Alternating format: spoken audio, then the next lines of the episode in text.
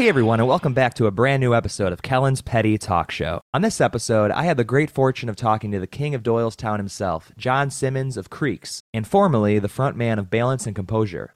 We get a chance to discuss his humble beginnings all the way to what he's up to nowadays. You'll hopefully be inspired by his great intuition and journey post balance, where he channeled his inner anxiety into a solo venture after moving from PA to Los Angeles. If you're a fan of Jon's music or just his spicy personality, shoot him a follow on Instagram at It's Creeks. That's I T S Creeks. If you're in Cleveland, Detroit, or Chicago, you simply must whip your wallets out and purchase a ticket for Jon's project Creeks, who just happens to be opening up for Michigan's favorite bad boys, Fireworks, this April. These shows are simply ones that you do not want to miss. Be sure to rate the podcast on Spotify, Apple Music, or wherever you listen to this garbage. Slap it with that five star rating to ensure that this little show of mine doesn't slip into the ass crack of oblivion. As always, if you like what you hear, follow the podcast on Instagram at Kellen's Petty Talk Show to stay up to date on all the new guest announcements. Sit back, relax, and defeat the low, baby.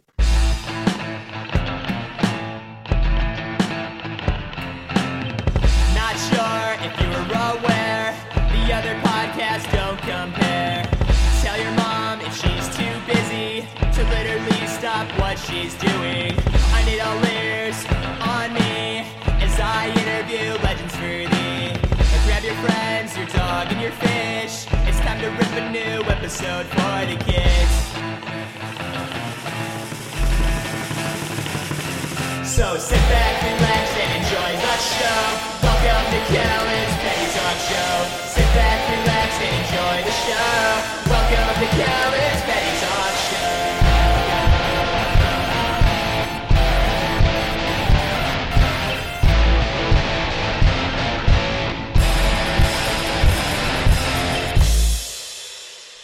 What's up, man? How you doing?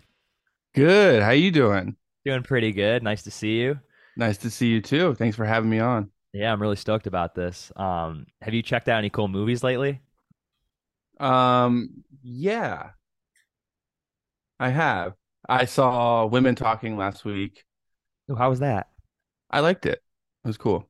I'm looking forward to that one. And I watched Good Time this week as well.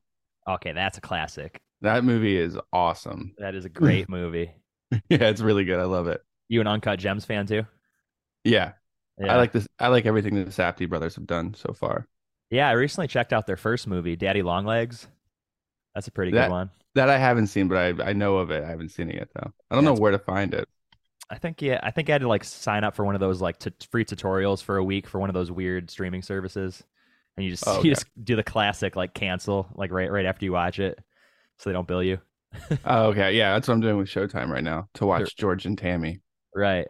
Oh, how's that? Is that pretty good? It's pretty good, yeah, but the their voice like the actors' voices like don't do George and Tammy justice and it's super auto-tuned. So it bugs me. I don't think it would bug a normal listener, Right. but it bugs me. I'm like, it's just not the same. But that's it's still good. It's definitely still good though.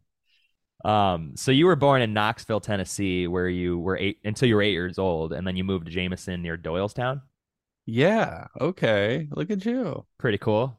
Yeah. Uh, how, how is Knoxville? Is that a pretty cool place to grow up? um, yeah, from what I remember, I mean, I love Tennessee as a whole. Right. Um, but uh, yeah, I liked it a lot down there. But kind of thankful I moved to Pennsylvania. Yeah. Um, so as someone who can relate to being the youngest of my siblings, like how, how do you enjoy being the young buck in your family? I love it. I get away with so much more than my sisters.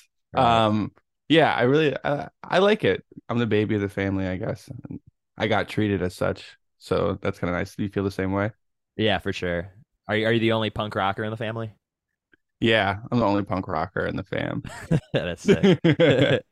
um, so is MXPX the band that pretty much got you into punk? you are good at this. Um, Hell yeah. Yeah, it was MXPX, um, Teenage Politics when I was at the Christian bookstore when I was like six or something. Yeah. Cover looked cool. I became obsessed up until like the age of 15. Right. So that, that was like my first band. I had like every t shirt. I was a really big in MXPX. Uh, which which album cover is the one where the guy's like pushing the guy into the locker? Is that That's life in general. Okay, yeah, that's a great one. Yeah, I, I that's a really that's a classic record. Did you hear about that uh, punk rock museum that they're opening up in Las Vegas? I think MXPX is in there. No, Yeah, it's like this huge, go. huge museum that uh, Fat Mike from NoFX is putting together. oh, that's awesome. That Yeah. rules. Right. I think they just opened actually, like at least like a soft opening. Oh, I want to go. Uh, Did you see MXPX is headlining Furnace Fest? Yeah, dude, that lineup is nuts. It is. I can't believe they're the headlining band. No, no offense to them. Right. I just didn't know they were popping like that. Still, Right. I don't know. They're bringing it back. I love it. I love it. I like want to go now just to just to go. that lineup to is see it. stacked like every year too. Like it's always good. Yeah, Yeah. it's pretty crazy. Isn't that like that's Alabama? Yeah, Yeah, such a. It's always like the weirdest places to go to one of those though. You know. Like yeah, super random spot. I don't know what else you would do there, but that's cool. Alabama needs the fest though. It it needs They- it. Needs the tourism. Right. We played Birmingham a handful of times, probably like uh six or seven times. Oh, okay. I guess that makes sense. We Yeah. played a venue. It was somebody's basement, but the venue was called God's Butt. God's butt. Yeah. so we're playing in God's Butt tonight. that's sick. yeah, it was cool. So when did you learn and pick up a guitar? Um, when I was in seventh grade, I was like twelve or thirteen Nice. because of the the church band. We had like a rockin' worship band. Right. So I uh liked that and then me- like I wanted a guitar because of that. And my excuse was like I can play in church, Yeah. you know, play for the church, but What were you guys called? What? What was the The- Christian band called? Oh, oh, the church band didn't have a name. That was just like a bunch of weird adults and me and my friend. But uh I was in a Christian punk band at the same time called the Has-Beens. Right. Yeah. Um. Let's see. And that that that was fun. Yeah. So, um, grow, growing up in like the Pennsylvania scene must have been nuts. Like y'all had so many great bands that you can claim, and, and still to this day, it seems to be booming. What made it so special and connected, particularly in Philly? I don't know. I, I think it was right place, right time. Um, like like I said, I was in that band, the Has Beens, and we started playing local shows. Mhm. Luckily, with like the punk and hardcore scene, and you would think they would they wouldn't really vibe with uh thirteen year olds singing about God or Right. and stuff or singing anti-evolution songs.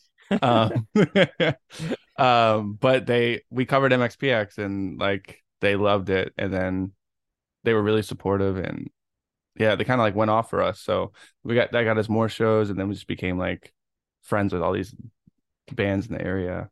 That's tight. And I know you're a big Relient K fan, so I know how I that was, is. I was, I was a big Relient. you, you too. Oh yeah, definitely, dude. I got into them in like 2005. I'm like, yeah, I remember like August 2005. I was listening to mm-hmm or whatever. Oh yeah, that was the last album I really lo- loved of theirs. But I, lo- Right. I I saw them like 16 times live. I never That's missed a crazy. Are you still into them? Did it say or No, but I'll listen to some songs off the Christmas album Right. around Christmas time. The Yeah. piano bangers. I like the piano songs. yeah, they're sick. But I don't I just I don't really like listen to them anymore, but Yeah, Huge was like a huge influence when I was a kid. right. Um, is it Do you still it- do you still rock them? I still rock them from time to time for sure. What's your what's your go-to? Sadie Hawkins dance in my khaki pants. That's one of the first songs I learned on guitar, Yeah. I think. Those are some great hits right there. I mean, honestly, like I said, mm is like a great record. Um, Be My Escape's the song that got me into them. But Mhm. Did you see like- it on MTV? Because I was mad they were on MTV. When I don't know. I just I just remember going on like a road trip to Cedar Point in Ohio that summer, and I was listening to that record front to back. And then obviously it took me a couple years to like go back and listen to the earlier stuff, but they're all good, like all the way up into that point, like you said. All yeah, bops. he's a Matt Thiessen's a, a great uh song like pop songwriter. He's oh, so good. absolutely, yeah.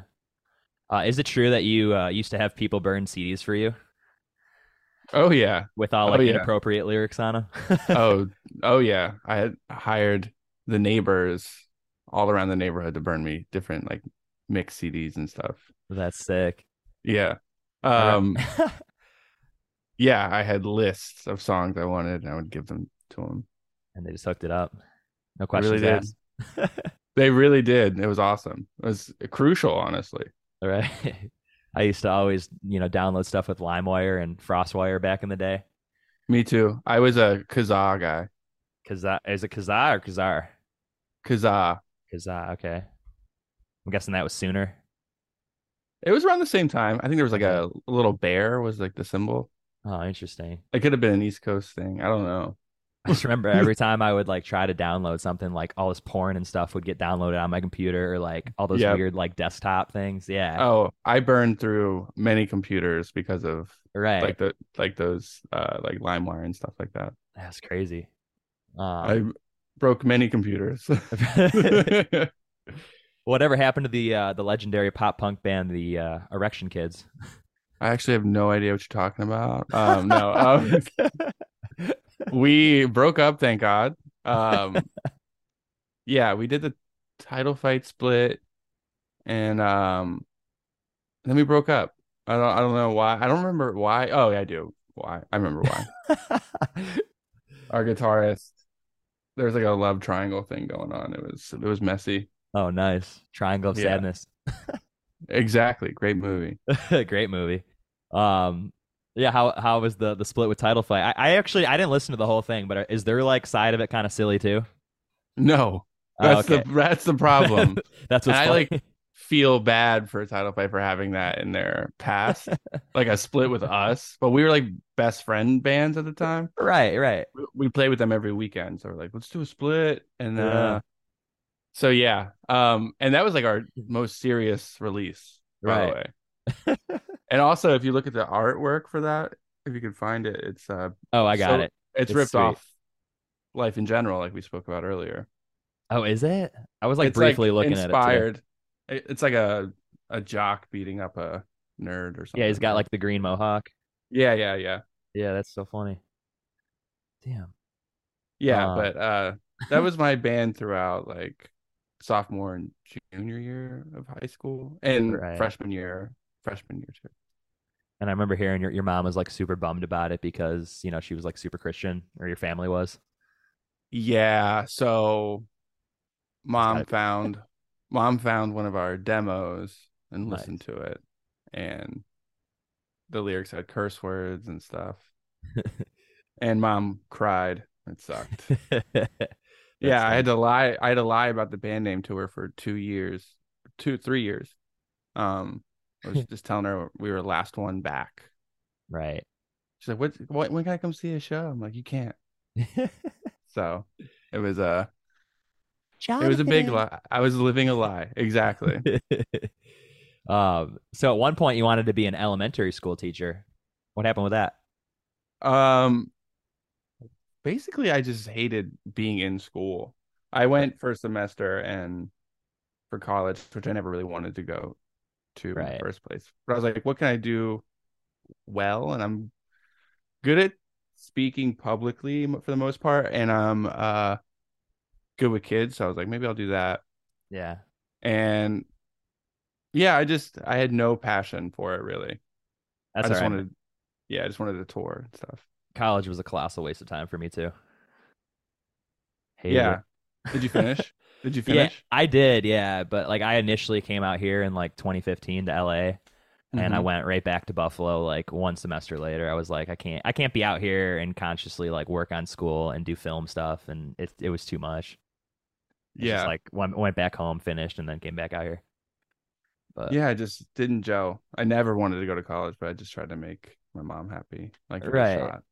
I feel like a lot of like high school teachers were more into it and stuff too. I feel like a lot of my college professors were just like just not psyched to be there and just didn't give great lessons and stuff. I don't know. It felt very uninspired to me. Definitely, there was some of that at my school for sure. Right. So uh, back in July of 2021, you released the debut Creeks EP, "The Pain You Took On," an absolutely incredible project in my opinion. How Thank how you. has the the uh, departure to this solo venture been like creatively for you? Um, it's been kind of tough. Um, it's been weird, but rewarding at the same time. hmm Um, just like with self-releasing stuff for a little bit, but also like wanted to do something really different. So my first EP is like drastically different than any balance and composure stuff. And I was like, I should tone it back a little bit and do something I can do live pretty easily. Like, I'll just Mhm. do acoustic release and that'll make it. Um, I just was in the zone to do something acoustic. Right. Yeah. Um, but yeah, I self-released it. It was out for like a year, and then a label wanted to put it out on vinyl and stuff, so that was cool. Right. And then I played some shows, and people seemed to be into it. Um, so it's better now, but I was pretty Yeah. like uh lost for a while. For a little bit. Yeah. Yeah. Do you like? Do you enjoy getting to formulate your own stuff without all the other like chefs in the kitchen in terms of writing? Yeah, definitely. But I I've learned. I I think I'll I'll always do it by myself. Um, my like my own project, but I've learned that I also really like collaborating with other people. Yeah. So yeah, I like doing my own thing too, but sometimes I do miss like, you know, a sick riff from a friend or something. You're like, Right. oh, you know? It's crazy. Like you just bounce ideas off each other and you just learn from each other. It's it's really important. Yeah. And I definitely struggled with that after balance ended for sure. I'm trying to write like a bunch of screenplays and I've been writing like some of them since like 2016 and I can't even finish because I need a writing partner. So I'm just like constantly going between my roommates and stuff and just trying to bounce ideas. But I think it's helpful. I've tried to I've tried to do the same thing. And Right. I know what you mean. It's like hard to do by yourself. Yeah. Yeah. And it's hard to do by yourself, period. Cause then you're just like, Right. is this even good? And Right. then yeah, and it's a really personal thing to give to someone to read. And I, I get it. I get Right. it. and it's kind of similar with like bouncing around scenes and like you know songs with like verses and choruses like you don't always have to start with like the first verse you can go to like the chorus immediately and then figure out like the instrumental stuff you know it's all parts Yeah, it's uh, it was really hard to get used to. Um, Right. but it's rewarding when something comes out finally. Like right when you finish, you're like, okay, I got some juice. You know? dude it's fuck it's fantastic oh, like- thank you. I appreciate that. nine gold songs dude i'm telling you Thank i love that you. song glue i'd say i'd say that's probably my favorite on it That's my favorite too. So thank you. That means Yeah, a lot. that one I don't do that one live though. I should, but oh come on come on I know I, I gotta I gotta dust off the old cobwebs. But thank you. That means a lot to me. i didn't I even write that this song. down but is is there any la shows in the cards like soon that we know of Who knows? Probably. Yeah. I'm kind of like a. I get asked the week before, and I'm like, sure. word That's okay the, how it's been going. So, yeah that makes sense um, but yeah, I'm sure I'll be playing soon out there. That'd be cool. You got any cool uh, St. Patrick's Day plans? I know you're playing a show with Wicca Phase. That's exactly what I'm doing. That's Uh, cool. We're, we're playing the First Unitarian Church, Hell yeah. um, which is like in the chapel, so it's gonna sound really cool, hopefully. And I've seen shows there before, and I've played there before, and uh, I like I really like playing in that atmosphere. Should be cool. Yeah, I saw a show there back in June, but I don't know what the trap the chapel is. Is that like a separate area? Yeah, um, for like smaller, like quieter shows. So this is an acoustic show, so Interesting. it'll be seated. It's very moody. Um, Oh, is really that cool. like in the church? Is that why it's Yeah. up? Oh, okay, that makes sense. Well, then Yeah. you're you're probably gonna skip over all the the heat that you would normally get in the set I understatement. know. Shit is so hot. Any show I go to down there, it's Oh. like that one of the hottest experiences of my life. Dude, every every band, like once a band gets off, everybody goes outside. It's crazy. Yep. No matter what it's out like outside, they're gonna Right. go out right outside. Yeah. Uh, right. I saw I saw no pressure there, and that was the only time I've ever been to a show there. But it was freaking sick. But if people are like crowd surfing, those those uh, ceiling fans are so low, I know. like you almost get like pushed up into one of those. It's kind of scary. That is a legendary venue. I saw so Oh, many man. cool bands there. And Right. yeah, I love that place. Love the alphabet carpet, legendary. Yep, legendary for Yeah. sure. I, I literally saw so many set videos for so many years and was like always like, ah, it's bucket list item right there. Oh, really? That's cool. I didn't know I had that kind of lore. yeah, dude. Hell yeah. I love that. So uh, before Creeks was a thing, you did a project called Coward with Wicca Phase, which fell, you know, kind of into like the emo rap realm. How did this come about? Um, well, Adam is one of my BFFs. Um, since like Tigers Jaw, he was in Tigers Jaw and stuff. So, Right. Yeah. um, I don't know. Like I've always like when he did Wicca Phase, he uh was like kind of the oddball doing that kind of thing. Yeah. Um, everyone's like, "What the hell are you doing?" and he's like, "I'm." He was basically creating a new genre of Right. music.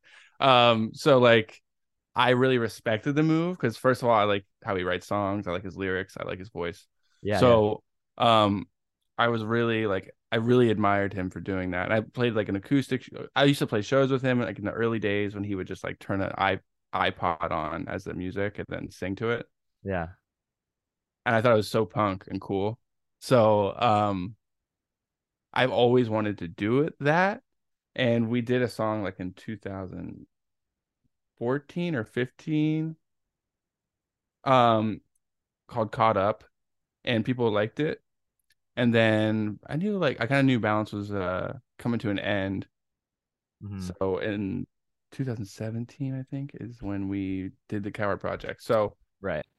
um i was just dying to do something different and he wanted to do something with me so we just did it and it was like a cathartic really fun um outlet and it was like it felt more punk than anything i've done before because it was just like uh Just complete left turn.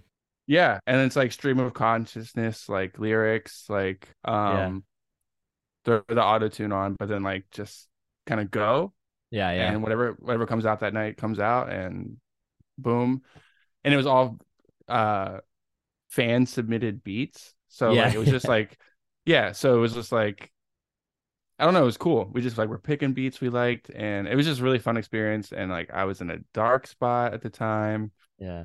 And that was like the silver lining of I was just like the fun part of my life and it was just a really fun project to do That's so sick. Uh, that you guys used other people's beats. Would you have to like tell them you were going to use it, or did they just kind of find yeah out? we like tweeted like send us beats and we got sent like hundreds of stuff Wow.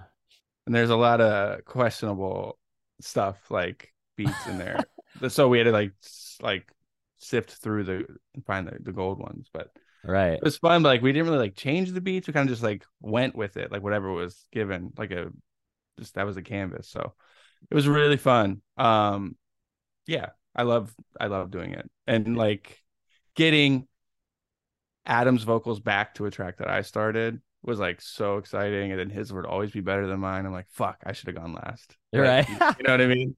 Gotta love that when it happens. Yeah. but uh it was really fun man yeah, that's sick. Was it were, were like received well when it came out? i don't know i don't Yeah. think so i think people were still a little confused You were just salty. and that was like right before Wicca Phase kind of like popped. Like I feel Yeah. like, um, but I don't know. I mean, I look, looking back, like there's a lot of songs I would have changed stuff to, but I didn't really care. It was like an in the moment thing. Yeah. Um, so I don't know if it was well received. I would say probably not, but I had fun. So But that's kind of when all that stuff kind of started, right? Sort of around that time.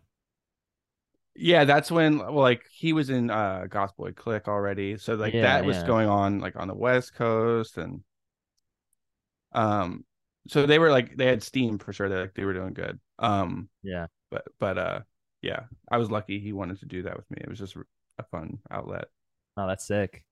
Um, you've been in the Philly area for a few weeks. You recording anything, or just kind of in town to visit friends and family? I am recording. Sick. Um, I'm staying with my girlfriend. I got a new girlfriend, so that's cool, and she lives out here, so that's fun. Uh, but yeah, I'm recording. It's a secret project, yes. but it's cool. It's been really fun. Been recording with Will, so I'll be here for it. Oh, Will, yep. Yep. Nice. so yeah, it's been a it's been a blast, honestly, to be back working with him. All right, yeah.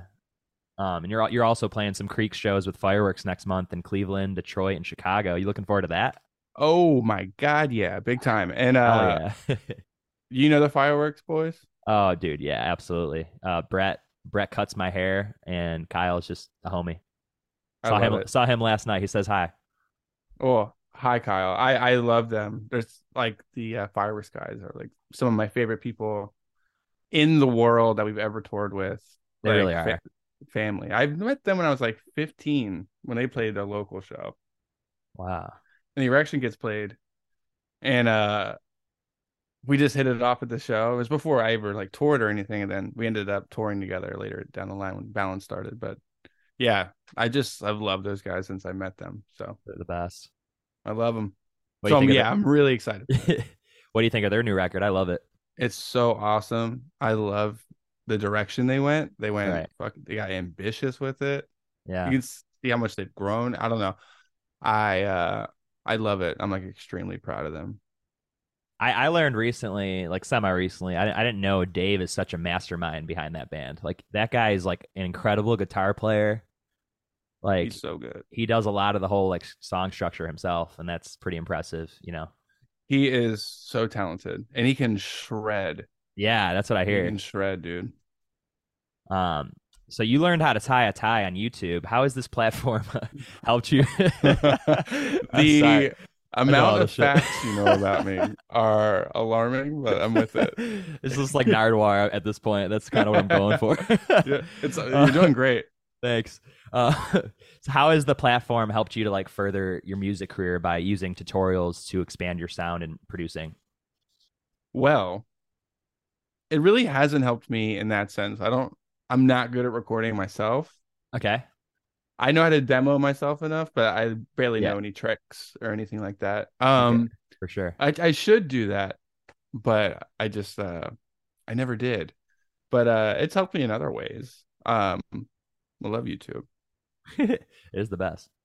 Um, Do you so do you stream do you stream this on YouTube or no? like live right now or? No, like when you upload Oh no, I. I I don't post a video. I used to do that like in the beginning, but then I just kind of decided like n- it didn't get like that many views on YouTube, and I just figured Mhm. I'd use like a clip usually to just promote it on Instagram. Yeah. I feel like it works better like when they're in person. like, Right. Interviews, you know. Right. If you have like a good camera setup and stuff, yeah, I noticed that too. Definitely. But yeah, um I should YouTube more when it comes to like production wise and stuff. Right. No, definitely. Um, so you semi recently moved to LA. How have you been liking it out here? I love it. I've been out there for five years. Oh, okay. Um, I thought it was yeah. like two or three. I didn't realize. No, no, no. I moved out uh at the beginning of 2018. It's crazy. It's been five years. Wow. Um, I love it. It was like the greatest decision I ever made. Right. You love it too? I do love it. Yeah, I have kind of like a love hate, but like you know, over time, you definitely learn to love it more. Like once you build your your, your circle of friends. What are your. What are your hates? Um, I don't know. Just I I think the majority of the people are are kind of not. They're like a little plasticky, a lot of the Yeah. time, and you kind of do have to find your people. But like I've kind of done that in the last couple of years. I think when you first come out here, it's a lot harder. Yeah, But- definitely. I was like the whole first year, I was just an anxiety ball. Right. But I learned like to say yes to everything when I moved out there. Like, Yeah. any invite, any kind of like hang, I was like, just say yes. And Right. then, um, so that helped me find like a core group, like a good group of people. Because I know what you mean. Like a lot of people are just there for like Attention and and just like clout. yeah. clout. Yeah. Exactly. Like uh tw- like Instagram followers or something like that. Like Right. I remember I was talking to this one guy at a party. And he was kind of being like a dick to me. he was just like being like a, an asshole. And um and then I, I he overheard someone was like, "Oh, he's in this band Balance and Composure talking about me." And he like looked us up on Spotify. And he saw we had like a million listeners or a week or something and he was like, "Oh, dude, what's up?" And then like totally changed his fucking His tune. his tune. It was like That sucks. all up on me the rest of the night. It was really annoying. But that's the kind of people I've noticed. Yeah. Um, yeah, a lot of people like to use people to get up. No, that's super annoying. I remember I met you at uh, Kyle's birthday party last summer, and I totally knew who you were, but I didn't want to like blow up your spot. Oh, really? that's funny. I was like, damn, that's cool. He's here. Oh, yeah. I gotta show Uh, up for Kyle. right. That was a cool bar. The uh, whatever that arts district one was. It's kind of kind of fun. Oh yeah, yeah. I've had some good nights there. Cornhole outside. hmm Um, but yeah, I don't let like I don't let like traffic get to me. That never really bothers me. I just kind of jam music and listen to podcasts and stuff. I feel like Um, traffic's worse out on the east. Right. Yeah, I know. It's like if I'm in Buffalo and there's like an hour of traffic, I lose my mind. I'm like, this can't be right. I've been in traffic way more in the month and a half that I've been here Yeah. in Pennsylvania than I've ever been in LA. Yeah, it's ridiculous. So You that gotta I know when to go. people use that as a reason that what to hate LA or something. They're always like, oh, Yeah. "Oh, but the traffic." I'm like, but you've never been, so I'm like, "There's no. It's not that. It's not that bad." yeah, you think. can't you can't base it on like traveling there and just being there for a week. Like you just you just don't know. You know, you don't know where you're going or, you know, when when the right time to drive is. You know, if you're if you're going anywhere from like four to seven, that's like Santa Monica area, like you're screwed. You Yeah, just need to know that. exactly, exactly. You know, it's just you gotta manage it. Yeah, you're right. Um so do you have like a car out here or do you just Uber everywhere? I have a car. Yeah, Okay, nice. It's the way to go. yeah. Um, so Balance and Composure formed in 2007. The band was named after a lyric in the OutKast song "War." Mhm. Uh, a lot of bands end up regretting their band name down the line, but do you still enjoy yours? um, shit. No, I don't. I don't think I do. Um, it works. The words sound good together, but I don't know if it's like when I tell people the name of the band. That's when I feel lame. You know what I mean? I'm like, it's called balance and composure. Like, like, oh, oh, sick. Okay, okay, okay, dude. Like, like, yeah. But it's not too bad. It's not too bad. But I mean, you could be called Fireworks. that's true. That's kind of a cool band name. it is, but like that is like one of the hardest searchable band names. I know. That's so true. That's the only thing with that. That's actually totally true. right. Every time I do, it's like Fourth of July stuff. Exactly. So a band's humble beginnings are all vastly similar. You know, you you're busy busting your ass to play shows, scrapping together any cash you can to record, and you push your music on absolutely everybody just to be heard. How do you reflect on the early days of the band, and what exactly did you do to find your audience and your eventual success? Cool. Um, so I would say we just played every possible show that we could. And we uh we like we would flyer, we would go out and give people flyers and like go to school and like in our senior year of high school, handing out flyers all day. Right. Um so we were literally like little hustle machines and like we would just play every show we possibly could. Um and every show we kind of like went as hard as we could. We came in hot, I I would say. And I don't know, I think that helped us build a local following. So yeah, I'm like proud of our hustle back then. And we were like touring in like a SUV and like we just did whatever we could and um roughed it, but it was so fun. Is uh is Doylestown still popping, or is it kind of mellowed out at this point? See, I don't know. That's the question that's the question of the of the evening. Um I was just talking to my friend about this. I was wondering like is there like still a scene, like a punk scene? I don't know. I know that it was really popping when I was in like middle school and high school. hmm it was like the thing to do. Um, we played the YMCA every weekend. There's a teen center that we got to rent out and keep the money. It was crazy how they let us do this because we had crazy hardcore shows and there's blood and it was nuts. Right. So, um, I love the town, Doylestown, but I don't know if it's popping. I would love to hear like the bands that are out right now in Doylestown, though. Yeah. See, that's how I kind of feel about Buffalo. We kind of just like lost a bunch of our great ones. Like, you know, we lost Every Time I Die recently. Uh Pentimento. Oh Yeah. yeah. It's just like, damn, all the good ones. Were you? Did you ever see us before? Oh yeah, of course. Were you at the one show with La Dispute we played in Buffalo? I can't remember how, how long ago was that? Which one? I gotta say, like 2011 or 12. Probably. I can't Did we walk off stage early? Oh no, maybe not. I think. Okay, so I always feel bad about this, but uh we played a show in Buffalo once, and the power went out like three times during our Oh. set, no way. and so we just got like after like the fourth time, we just like fuck it and just Fuck walked this place. Which venue was that? Um, it was like a, some kind of dive bar. It was really divey. was it was it Broadway Joe's It could be. I think that's it. or Mohawk Place? It might have been Mohawk Place. I think it might. I think it was Mohawk. Yeah, yeah. But uh, yeah, we were so mad at that show. that sucks. But I felt bad for all, all the kids who came to see us in Buffalo that night. My like, uh, dude, we can't get through a song without the power going out. that blows. Yeah. My my other buddy Kyle from Buffalo, he uh, he booked fireworks back in the day, and they played a show with this time next year, and it got shut down by police, and it was in like a Buffalo attic. and they ended That's awesome. and then they moved the show to Mohawk Place. Oh, I love that. I love. set. I used to love like scenarios like that. I miss Right. that shit, kind of. You know? right. It's classic 2010s. Yeah, I miss that. I do too. Um. So how how did Vinnie Caruana from the Movielife and I Am the Avalanche like, you know, kind of like make a big impact on the early days of the band? Ooh, great question. Shout out Vinnie. We love Vinnie. Um, Same. so I was a huge Movielife fan growing up. Um, and then I'm the Avalanche came out with their self-titled, the self-titled, right? Mhm. Yeah. That record. And they would play Doylestown. They would play Siren Records. And the Erection Kids would hop on whenever we could.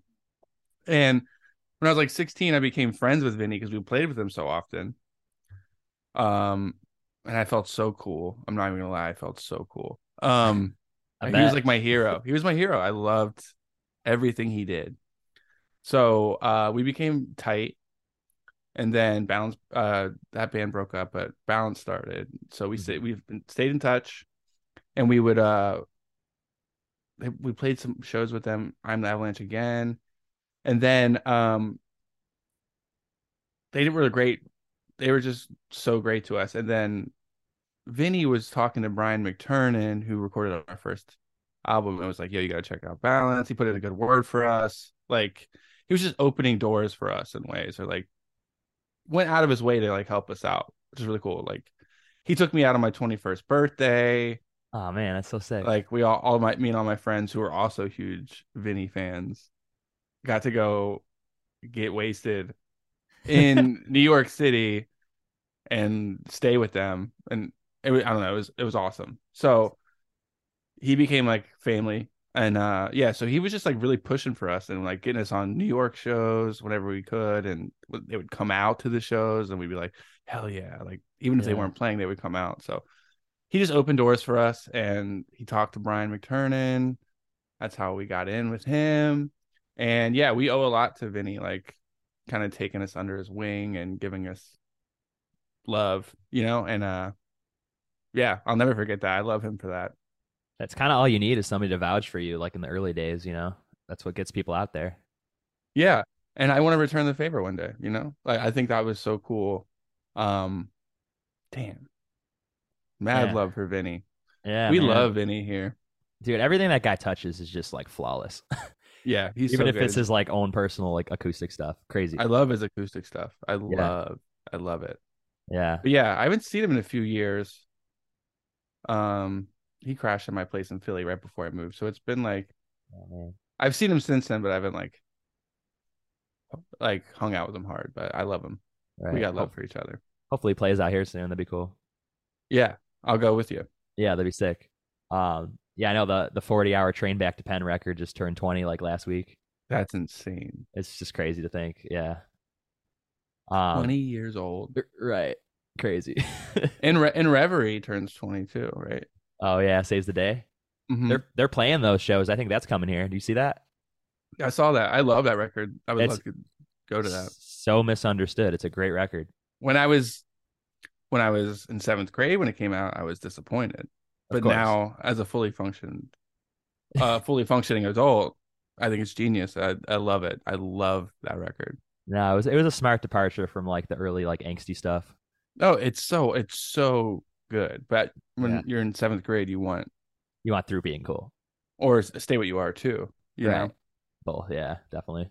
Yeah. So what, what was it like working with Brian McTernan on Separation, and what was it like an easygoing process recording the the debut full length, or were you like a nervous wreck? we were we were so nervous so nervous um yeah it was like awesome of brian. He hooked us up. We had we had like no money to record. So he he gave us the the hot discount. Mhm. put us up there. We stayed with him for like two and a half weeks or something. And it was a huge learning experience. Um but like i said I was, we were so nervous. So when i was singing for a real time producer for the first time. You know, I I wasn't uh that great, Uh-huh. so he helped me. He's just trying to get me to be confident, Yeah. but I'm so self conscious. I like would cry secretly. I'd be in there crying because I'm like my feelings are hurt, but I know he's not trying to hurt my feelings. He's just like, yeah. man up, dude. Like sing. Yeah. Like- I'm sure you just wanted to impress him too. I mean, it's it's kind of hard to be in like that situation, you know. And then you're like, fuck, I'm blowing it. Yeah, totally. And then the tears come. But I will say it was a great experience, and we owe a lot to Brian for taking a swing on us. Right. And yeah, it was awesome. And um, yeah, we got love for him for all, forever. Yeah, that's that's a big record for me. I love that one. It's it's kind of I'm kind of like torn between that and the next one, you know, in terms of like which one I like more. Just like they're all so good, you know. Oh, thank you, And I Thank love you. I love Light We Made too. Like a lot of people slept on that one, but it's so fucking good. Thank you. I I think my favorite one is the things we think we're missing. The second Right. album. I mean, I think that's the strongest in terms of just yeah, like pretty much everything, but Yeah, just like commercial success too. yeah. I just think we found our sound at that point. Right. Um, yeah, and we worked with Will, and that was great too. So, Yeah. uh, yeah, I would. That's my ranking. though. I would say that's my favorite one. Dude, he's worked with just about everybody. Isn't he doing like something with Scowl now? Yeah, he he. I think he already recorded it. That's crazy. Yeah. that's sick. Oh Um, yeah, he's on fire always. Right. So I think the great thing about Balance is, you know, each record feels like an experience, and there there really aren't like skippable, skip, skippable, skippable songs, at least like not to me. But you know, whenever I do skip over certain tracks and come back to you know the lesser played ones, I'm always like, damn, you know, there's these are all bops, you know, like they're all great. Um, Damn, thanks. But how how did Brian help to formulate like the structure to keep everything coherent throughout the track list? Um, shit. I don't know. He helped us trim the fat of the songs because we had parts that were like went on way too long. You know what I mean? Yeah. Um, so he helped us like form them into songs. You know what's cool about that record, Separation, is that the, the song stru- it's not like normal song structure. Which I think is cool about a lot of like younger bands. Like they haven't like figured out like the song structure. Like we kind of had like verse A, chorus, verse B, like a totally different kind of, you know what I mean? Like with Yeah, A, B, totally. like C, A. I, I like I don't know. We didn't know what the fuck we were doing, but it, it worked somehow. C point five. yeah, like I don't know, like uh, it wasn't like verse, chorus, verse, chorus, bridge, chorus. Yeah, just jumped is- around. Yeah, which is the formula for pop music and like good songs in general. But I don't know. I I um he just trimmed the fat to a lot of things. Like we had songs that were like way too jammy or went on too long, and he just kind of cut it to make it like concise. And uh he added like those cool transitions in between songs too to make it more coherent. Um that's what I remember. Mhm. Yeah. What it, what was like the like the the air in the room like when when you guys got to hear it for the first time? Oh, there's no greater feeling in the world than getting like mixes back Right. from a, a producer or engineer. Like that is the best feeling in the world. I think we gathered my mom and all our friends and like listened and in my Aw, basement man. on like our, our good sound system and just like you kind of can't believe it's you. You're like, we this is us. You know, Right, like it's like it's a feeling I can't really describe. I've, I've only gotten it a few times in my life with any release, but I like live. I live for that. I love getting like the songs back. I like Yeah. taking a break from them, and then like because you were like lived in them for like so long, and then taking a long break from them, and then hearing them back after like a couple weeks. It's the Yeah. best. I'm sure that works both ways too. Have you ever like gotten one that you were like, "Whoa, what the fuck did you do to my song?" Yes, yes, I have. That's sick. I have. I have. And uh yeah, some things haven't been released because of that kind of thing. And Yeah. um. So, uh, let's see here. You isolated yourselves in a cabin to forcefully write the things we think we're missing. Um, what was that process like? it was I think it was really cool. Um I personally loved it. Um I know it kind of was tough because like we were touring together all the time. So it's like now let's all get in a cabin and write, force ourselves to write music for Yeah. for two weeks or whatever. But um, it worked out. Like we came out with like a really cohesive sounding record and um, just straight up rock songs. So it was cool. It was like in the dead of winter, it's freezing. Um, so I think it was a really good experience. See, we rented this cabin from my mom's friend's boyfriend at the time. Okay. The whole time we're thinking he's not going to be there. And we get there and he's there. Oh He's no. like, "Oh, I won't I won't bother you guys." But Oh, that he sucks. did. He did. um yeah, so that was kind of awkward. That was the awkward part of it. So like whenever we went to go right, it was like to get away from him. But hey guys, you want to go Um, snowshoeing? he would just talk about his cocaine stories and we're like, "Oh, sick." Hell yeah.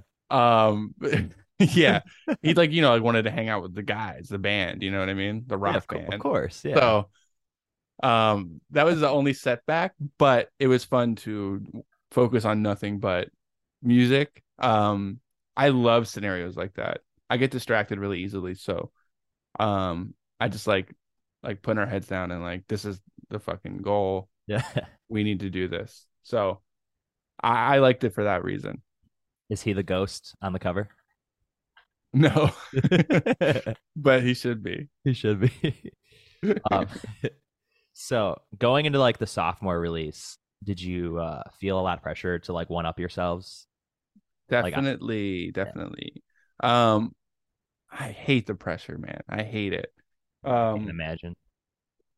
like doing anything, it's just like, oh, this has to be better than my last thing, and like just worrying if people will like it or not. So huge pressure. I'm extremely self conscious already. So Yeah, um, yeah, we put the pressure on ourselves big time. it's all right, man. I am too. Yeah, um, you know, some artists like the second record is kind of like a make or break it situation. But like, was it that what it was like for you guys, or were you guys just ready to kind of continue what you had done on the last one? I mean, we had no intentions of stopping, but like it's like people in your ear, like your manager or like booking agent or something. Like this one's got to be good. Like you know, like it's true. Like it's kind of like a movie. You're like, oh, I thought this was just like a movie thing, but like, no, Yeah. this is this like, it's got to be, it's got to be good. It's Simply like got to rip. You know? cannot have the sophomore slump. Uh, yeah. yeah, but uh, and we put that pressure on ourselves already. Um, because we're extremely hard on ourselves. Um, so yeah, I, I, it just wasn't fun to deal with, but luckily we got it. Arguably our our best record out of that. Yeah. So, but It's I ki- yeah. go go for it, go for it. I was just gonna say it's kind of healthy to be like kind of hard on yourselves, like somewhat. You know, you gotta you gotta know what you're going for. You know, you can't. you gotta like- be if you want it, you gotta work hard. Yeah. That's basically what it like. If you really want it, you gotta put your whole mind and body into it. Right. I know a lot of people that like literally write and record stuff like in the same day. Like they don't have any lyrics ready. They just go in and they like bust bust a song out in 20 minutes. And it's like, yeah, you might you might end up, you know, finding something there, but like you got to put the, the time in, I feel like, to really make a great song. Those are called magic moments. I mean, they do happen. They do happen. Yeah. It's rare, especially for me. Um, it's rare, but uh, yeah, I'm like a rewrite. Well, I guess like, hmm, yeah, yeah, I'm like a rewrite guy Yeah. over and over until I'm happy. Mhm. Um, like the thing I'm working on now, I've been I've rewritten songs like eight different times. Yeah. So it's a I- it's my own problem. Like I just drive myself insane with this stuff.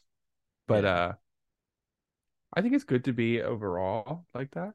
Yeah. Well, not not to toot your own horn or anything, but I do love your lyrics. I think they're great, and they're not just like super bland or anything. They're just like they have something to say, which is really cool. Thank you. Thank Yeah. you very much. I I have some regrettable lyrics, but hey, That's like the early early stuff, though. That's not like come on. yeah. I said worry about that. the irony the irony of window pane. I really regret that one. That's Oh, really? progress. Progress, progress. That's a good song. I think I gave up and I was like, I don't know what rhymes. I'm just gonna say the irony of window. That's actually really funny. Uh, I was like, it should work. It should work. But uh, yeah, spider in your room on notice me too. I hate that lyric too. But I think that's those are the two like I hate the most. But Spider. Love the way you say in your that. Yeah. it's so sick. Um, those are my two my two regrets. You, you got them here. I've never said that out loud before. But Actually, but thank you though for saying that. That was a nice thing. So do you get annoyed when people like want to hear the same songs over and over? Like, you know, like I tore you apart in my head.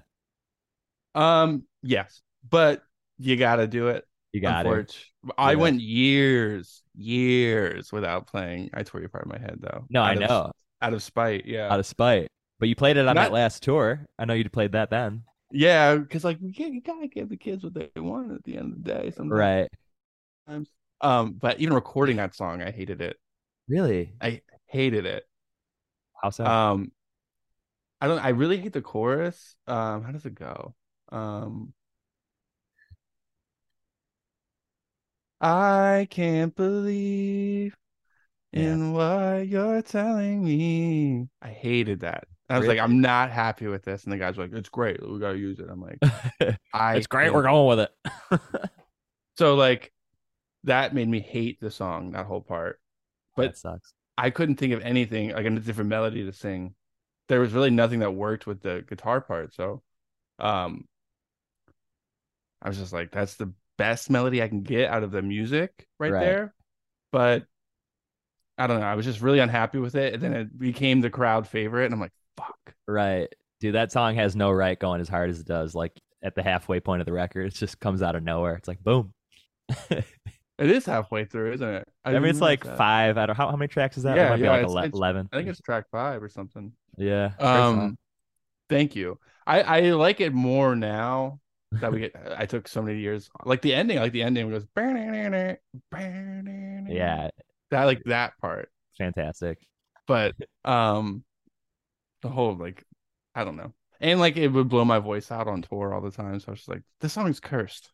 Literally, always thought of that. Every time I hear that song, I'm like, dude, how did he do it? That's a lot. I probably collapsed. I collapsed a few times in the studio Yeah, I remember hearing that. in my yeah, in my days. Um, that shit hurts. Yeah, yeah. that, that shit hurt. it hurted. it hurted. Did. it Um, did. I did see that you guys played that. I, I was actually at the show at Lost Horizon in Syracuse.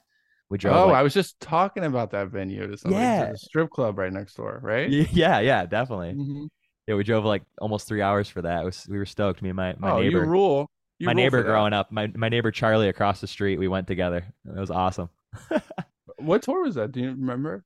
I I think it was played the, there a bunch. I think it was the last one. I thought it was the last tour. Okay, Light We Made tour Yeah, I think so. with Foxing. yeah, I think so. Yeah, right. Okay, I, I remember it. Yeah, yeah. We were in the back. We were like, play twenty four. Oh shit, 24 fans. Dude, we fucking love that song. me, me and my friend Charlie, my friend Caitlin. Yeah, it's like our fave. I mean, it's not, it's not like our fave, but it's like one of the faves. One of the. That's a good. cuts. That's a good deep cut. I like that one too, but I don't like the chorus. I don't like the chorus. of That song. interesting. It's a long song. Yeah. But it was like, oh, it's getting older. It's all Yeah. that I. I don't like that part, but every other part I like a lot. That. Really? Okay. Yeah. It, it definitely does keep going on. There's like so many parts to it, but I love that. Yeah. Thank you. But it is a very strong like split overall. Like the Tigers Jaw split is, is flawless. Yeah, I'm surprised. Uh, I'm surprised people still fuck with it. People still talk about Right. it as like a really good split, and I'm like, that's cool. I like that. That's really cool to me. Yeah. And Tiger's Offside is so good. It's so good. Yeah.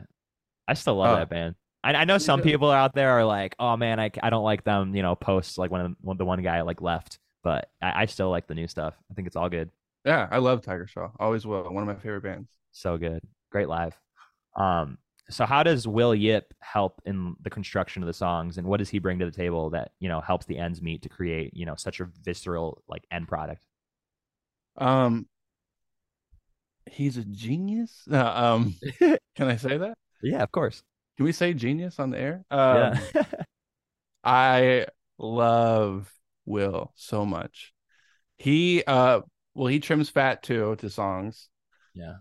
but like he'll also be like, "Yo, you guys don't have a chorus." I'm like, "You're right, we don't have a chorus." and he'll help us figure it out. Like we'll play him certain chords to go to from the verse, and he'll just say what he'll just goes his gut and be like, "That works." Nope, that doesn't work. That works. So he helps in that sense. Um, but he's really, really involved. Like I can, whatever I'm recording with him, I feel like he's like the sixth member or like the extra member of the band. That's the way I like to treat him in it because he's got such good ideas, and I don't know, he believes in the songs. There's been so many times where there's like songs, uh, I don't like, or I don't like where they're headed, and, and then like he'll just keep on me to keep Just working on a couple it, and then yeah. they, they become some of my favorite songs. So Right. um i don't know he's just really positive and funny and he makes it easygoing like and we've had uh our old our old drummer uh bailey was really um really tough on us well like really tough to write with because it was his way for a lot of the things it was his way or no not or nothing yeah. which created like a really like shitty feeling in the studio. So towards the end, that was happening a lot more often. Ugh. Um, but Will like knows exactly how to get everyone to work together and agree. And um, Find common ground. Yeah. yeah, he's just like a really good peacemaker. And um, I don't know, he just gets us. So I don't know, he's like so positive and excited about the music. Yeah. It, it's like contagious. So I would say sometimes I just don't want to record with anyone else besides him because Right. hey, I love I love recording vocals with him. Um, he used to be really hard on me about it, but I don't Yeah. know if I became a better singer over time or he's changed his approach. But like the most since like light we made and since I uh, absolutely love singing in the studio with him Yeah, man. and like bouncing ideas off of him and getting his feedback and stuff. I love that. Yeah, he loves layering and stuff, man. He, he's got crazy sounds that he, he just incorporates. It just makes it sound, you know, very full. Very full. When's this coming out? This episode, by the way. Um, probably tomorrow. Cool, I- cool, I, cool, usually cool. just edit like the night of, and I'm just yeah, I just throw it out there. Okay, cool. Why is- Um, is there like something you can't drop or something?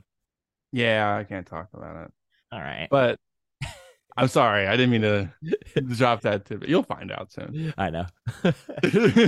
Stay tuned, everybody. Follow Creeks. Is it It's Creeks? yeah, it's Creeks on yeah. uh, Instagram. Yeah, Hell yeah. Um, so the album was a commercial success and it charted at number 53 on the Billboard Top 200. And Rolling Stone premiered the video for Tiny Raindrop. Did that Mhm. not just like blow your mind at the time? it totally blew my mind. And uh, yeah, that and the Pitchfork thing, they did like a write up about Reflection, which I think was our first single off of it. So Oh. those two things, and they liked it. Pitchfork liked it. So like, what? So uh, yeah, that blew my mind. I was like bucket list stuff. That was just awesome. See, Reflection has such a great intro. Just the way it like Thank you. Eric's guitar comes in. Guitar, like Eric's guitar riff there is Stupid. it's stupid. I when I first heard, it, I was like, "Oh, buddy," Had, had me had me stupefied. Eric is like my favorite guitarist, so I I loved writing with him. Yeah, he's got genius ideas. He does. He's so good. I love him.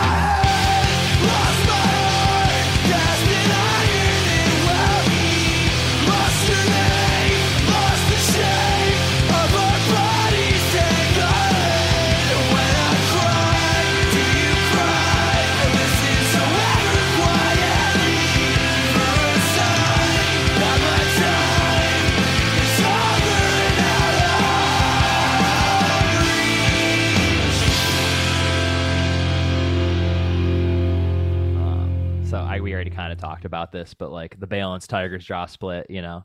Do you, do you feel any pressure with doing splits? Like, is there a feeling of wanting to be better than the other band when you do those? Um, uh, no, I wouldn't say no. I don't think so. Okay. I don't like to look at.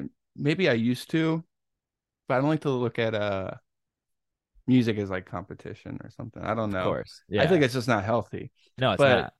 It's not, but a lot of people do it, Mhm. and I get it. I do get it because I've been in that mindset before too. of course. But I wouldn't say that with Tigers Jaw. I just knew that we loved them, and we were writing good songs at the time too. So I was like, this should be this should be cool. Kids will like this. So All right. That's cool. That- that was my that's what I liked about the Tigers Jaw one. That's the healthy way to look at it. Yeah, I mean, I did, haven't always had that mindset. There's been times where I had a chip on my shoulder or something. Plenty of times. I've just always Um, been curious about that because I'm sure that does happen where bands are just like, oh man, we got to be the stronger one of the two. Yeah, and like you you feel that way about other bands in the scene too. Like Yeah. you don't want them to surpass you. Right. Like I, that was definitely like an early twenties feeling, Yeah. but that's something I'm so far from now. Like I, I just want to have fun. Yeah. Just So-. Yeah, but like that is a thing. Like you do feel that. Um. Yeah, but it's something you just got to get over. By the way, I loved your interview I watched today with uh, the dude from Superheaven. That was really funny. Oh, oh, Uh, uh, Ta- Taylor. on Quit Your Band, that one. Y- yeah, that was fantastic. Quit. Your Band podcast. Yeah. Oh, thanks. The most recent one. Yeah, that was cool. Oh my Just God, seeing you guys you. like riff for like an hour and a half was really funny. Yeah, he's one of my best friends. I I love him. You should get him on there. I would love to get him on here. Um, I, I've been meaning to check out his podcast. I only listened to like a couple episodes so far, but it's it's good. It's good. They're they're doing good. Um, yeah, I like it. Him and Jake um do yeah, a great job. love Web. and great band. You, I, I love Web. Fuck, dude, so They're good. next. They're next, dude. People are gonna recognize pretty soon. I'm so freaking bummed because I love Anxious too, and they're on tour together right now. Did you miss the show? Dude, I missed both. So they were they came to L.A. and San Diego. Uh, the L.A. date was the same night as AFI and Jawbreaker, and I went to that, um, of course. Understandable. And then I had a friend in town that flew in for that from that dude from Buffalo, actually, the guy that booked fireworks. That dude was here. Oh, uh, rad. We went to see AFI, and then yeah, the next day we went to like Universal, like all day. And I was like, damn, I'm not gonna be able to sneak out here and go to that show. But yeah, I still I still really want to see Webbed Wing. I love that band. I love them too. They stayed in my apartment while I was gone. Oh really? Uh, yeah. Um, Put like a key under the mat. how was it? No, my roommate let them in. But oh, uh, cool. it how was the AFI show? It was crazy. It was really good. Um, It looked were- crazy. Was it sold out? uh, yeah, yeah, I think so. Yeah, That's insane. it did look like it. Yeah, I think it definitely was. Yeah, because we pic- all yeah. the pictures I saw of it looked so cool and video. oh like cat cats pictures. Yeah, cat. Yeah, really cool. amazing, legendary photographer. Yeah, Um, greatest. But yeah, no, I think it's sold out because we bought pit tickets like the day they went on sale, and we only we only paid like ninety bucks, like including the fees. It's pretty good. Um, but I remember, that's really good. yeah, like later that night they were five hundred bucks, so Whoa. kind of crazy. Yeah, you know what was really That- funny about that that night is uh they announced like the night before that you could go there because you know how they had like that exclusive vinyl that they were putting out for the show. Yeah. They were like, okay, you can line up at 9 a.m. to get a numbered spot in line, and and the merch the merch trailer is going to open up at like three o'clock, and if you're in line, like you're gonna have first dibs. And of course, I'm like, there's no chance in hell I'm going there at 9 a.m. for a show that doesn't start till seven or eight. Yeah, no way. Fuck that. And I, I that's like psycho mentality to like want like a numbered ticket. Like I can't even imagine wanting to do that. Um, No, no, no. I like to show up late. I like to show up late, skip all Right. the lines. That's yeah. how I like to go. skip all the opening bands. No, I'm just kidding. No, no, I like seeing the opening bands, but I like to get there like right, when Right. start. Like Yeah. try as my hardest to skip a line. My God, I hate lines. right. No, for sure. No, the openers were actually great. Um, but Who was it? I was like Choir Boy and Chelsea Wolfe. Oh, I love Choir Boy and Chelsea Wolfe. Yeah, they're both really cool. Um, kind of like an eerie opening. It's kind of nice. But um, Choir Boy is like one of my favorites out right now. They just released a cover, a Hank Williams cover, um, "Rowdy Friends." yeah, they're sweet. It's so good. I can't kind stop of got like to it. the Cure vibes a little bit. Oh yeah, they're they're great. I love that band. But yeah, what was so funny is obviously that 9 a.m. thing. Like, yeah, like some of them were nuts and just wanted like a numbered ticket, but they announced that they were gonna have like 2,000 copies of the Sing the Sorrow, like the new the new exclusive vinyl. Um, and it hadn't been repressed in a long time, so people were like, "Oh, we have to get there." Just you know, 'cause Mhm. mo- most of them are gonna flip them on eBay, obviously. Um, and we wanted one, but we were like, "We're not going there that early." And we knew we could get in line, but we weren't able to get in line until like four. So we show up at like not even kidding, like five thirty probably.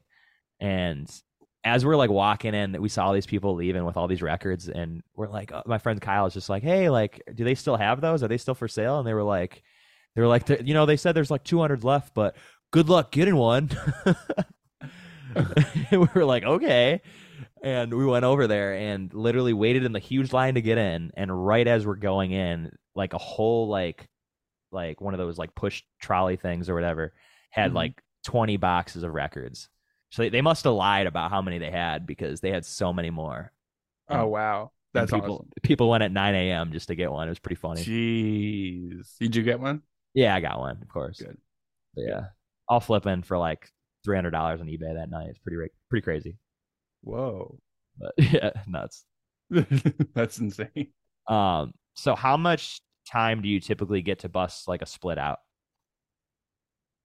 Is that like- Uh, like uh, write and record. yeah, just like the whole process. Like, is that quick or is that take? It's pretty quick. It's it's yeah. It depends on how long the split is. Like the braid split, we were like, pop. We were done like two Right. days in the studio. Um, Tigers Jaw one probably took a week because it was we did we recorded five songs. So there's like a bonus song, but there's four on the actual split. Right. It was like a week. Yeah, Love a good but- bonus. yeah. We had those songs ready to go for the Tigers Jaw split. Um, but yeah, and the braid one was two songs, so that was really easy. Did it feel like slightly easier, like less pressure doing the braid one? Seeing that you already done it with Tigers Jaw. Yeah, but it was braid. course, of course. like a band we loved growing up. So yeah. uh yeah, we just wanted the songs to be good so we could live up to them to As them. So Yeah, as you should.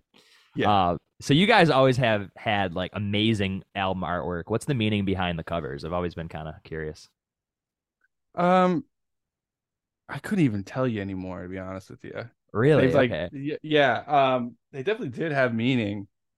Um I just I've it's been so long since I've even like thought about that. Interesting. I was more curious about like the girl on like separation, like with the sun. oh yeah. Um well we got our this artist John Turner to do that. Um so cool. and we just liked his artwork that we saw online and asked him to do it and we wanted a girl with a sun head Okay. um and uh, like on the acoustic ep there's a a guy with a moon head Right. Yeah, I love that one too. The purple yeah background. yeah um Nice. I, I honestly i couldn't tell you the meaning of it anymore I mean, it's fine if there's no real meaning. It's just a sick piece of art. I love it. That's fine. um i i don't i there was one but it's been so long since i've talked about that but i appreciate the question that's a good one i'm sorry i don't have a cooler answer It's totally fine, dude. It happens all the time. so how'd you how'd you manage to balance, no pun intended, uh, your life with work, like when you weren't on the road? Um, luckily, I have a job. When they hired me, they knew I was a touring a touring guy, Okay. so they knew that was a deal. They're like, please work for us, and uh, it's cool. You don't you can tour whenever you need to. So that is extremely hard to give. I still work there for the Oh, reason. interesting. Yeah. Um, so I was really lucky. I, I, like a lot of people have to quit their jobs to go on tour and then find new jobs. Yeah. So them knowing the case uh was beneficial for me because I could just come home from tour and then go right back to work. That's I did that the whole time throughout balance and uh yeah. Um it sucks like being on tour for 2 months and then having to go back to like a desk job though. Of course, yeah. That's like the it's it's soul sucking but at the same time like lucky to have a job period. So So do you go to like an office or is it all remote? it's remote now. I did work in an office, but when I moved to California, I like tried to quit. I was Right. like, there, "There's no way this is gonna work," and they were like, "Well, what if you just work from home there?" I'm like, That's "Well, awesome. I don't have a job set up out there, so I could do that." and uh, I've been still doing it. Unfortunately, I would say, but um, I'm still lucky to have a job. So No, of course. I'm looking right now because like the whole all the sets and stuff are like dying out because they're they're talking about having a writer strike. So oh really? yeah, all the film friends are are struggling right now. We're trying to figure it out. You, what do you what do you do for film? Um, I do like acting and stuff and, and writing and hopefully to get back to directing this year. Oh, But cool. just all that kind of stuff. And I, I've worked on sets and I do catering sometimes for like my friend's catering company. Oh, nice. Pretty much everything, you know. Just love movies. That's awesome. Yeah, That's my second love is that kind of thing. So that's great. Oh, so you're a big movie guy? yeah, I love I love uh scripts and I love Yeah. movies and I don't know. I, yeah, I'm I'm huge on that. That's like I almost went to school for that if I had the grades. Really? That's cool. I tried I tried going for directing at USC and they wouldn't let me in because my grades weren't good enough. See, it's crazy because I didn't know I had a passion or an interest in it until senior year of high school. Oh, So interesting. I took communications class and we were making like short films and stuff and like the morning announcements even like that I was like, "Oh, this is really fun. This is creative. I love this." But I dicked around in school my whole life. Yeah. Never took it seriously, so I'm like, "Well, I can't go to NYU like everyone else in this class is going to because I don't have the grades." And I never really tried except for that class. So Right. that was a bummer. I'm like, well, yeah. So I guess I kind of just gave up on that, but it's always been something to do. I I tried to write scripts myself, and Yeah. that's fun. It's good therapy. Yeah, it's good. Um, so not to not to reopen potential wounds, but what are some great what are some great tours that you, you couldn't agree to do because you already were booked on others? Ooh, let's see if I can remember. There's so many. Um, whew. I can't think of specific specific bands. I can't think of specific bands. Not a single There's- one. That's funny. There's there's a couple that I know. Well, we turned down. We're the only probably the only band to turn down brand new. really? What? Yeah, we we turned down brand new. Damn. Yeah. So Oh. that a few times we turned turned them down. Uh, Uh, they just kept asking. They're like, "No, we want you." we got asked like twice, maybe three times, and there were for other reasons we Mhm. had beef. Not like that I can I talk see. about, but No, I feel that. um. Well, I guess now it doesn't really matter, but uh, yeah. not. So yeah, it's funny because that was like our main goal was to tour with them. Um, Yeah. when we first started, and then Right. when the time came, we are like, nah, So- nah. yeah. Um, which is funny how that works out. But our our goal was also to tour with them and Manchester Orchestra, and we got to do Manchester Orchestra, which is cool. Oh yeah.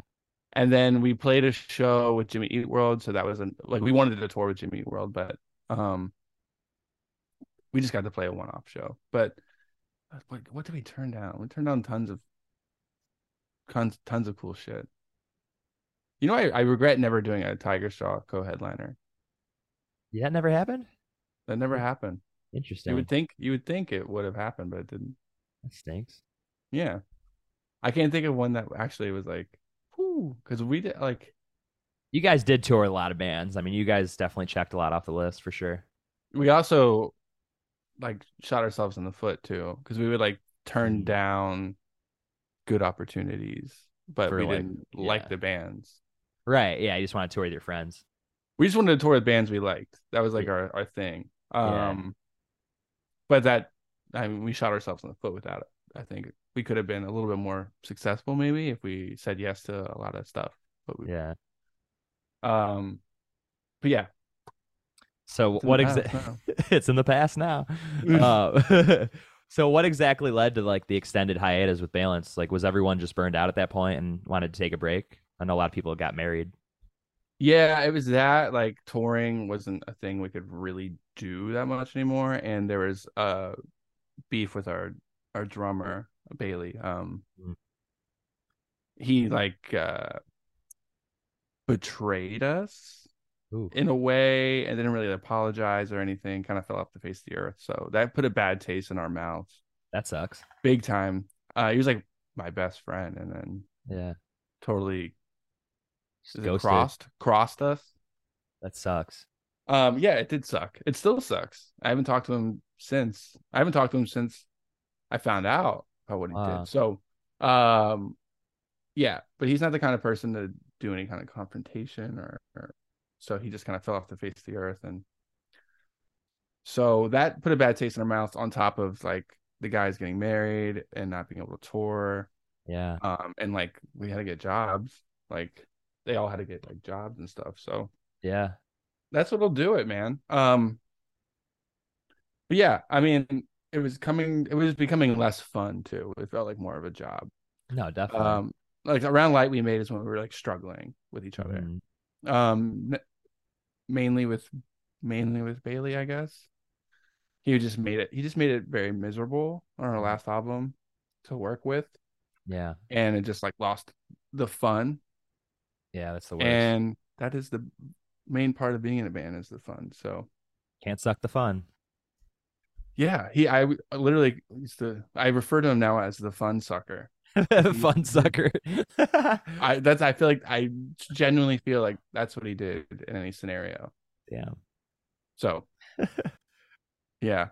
Um yeah, so he he uh, fucked us over big time and fuck. yeah, I haven't talked to him since so then we're just like, ah, should we just call it? And then we got our friend Dennis Wilson who played in Saves the Day to join the Yes. band for our last shows, or our, our hiatus shows, or whatever you want to call them. That's what's up. And Wait, so did uh, he did he play on the the Syracuse show then? No, no, no. Bailey played on that. Oh, okay. So like the last couple you're saying. Yeah, like the we did in 2019. We did uh like seven or eight like Oh, hi- like farewell hiatus shows. Yeah. And, and Dennis was like when we were playing with him, it was like night and day. Like he was so fun, so positive, so down for whatever. Yeah. I was like, oh shit. So that's what's bittersweet about it because we were saying goodbye. But at the same time, like, wait, this is fun now. Like, Yeah. You didn't want to let it go. why would we point. stop? I, personally, that's how I feel. Like, why would we stop now? I'm like, we're having so much fun. And Right. the vibes are great and everyone's happy. So, yeah. But thank God uh, for Dennis. All right. Thank God, Dennis. Hell yeah. My uh, my first dog was named Bailey. She died Oh, I'm sorry to hear that. It's a long time ago, but I just thought that was funny. We love, we love that Bailey. We do love pets. We do. Um, so is like a potential reunion at some point in the cards? You think like at like one of these days? Yeah. It'd be sick. Yeah. I think Yeah, I think people so. want it. I think a lot of people are here for it. Just for the fun of it, man. Yeah. Have you been writing like any new potential balance material, even for shits and giggles?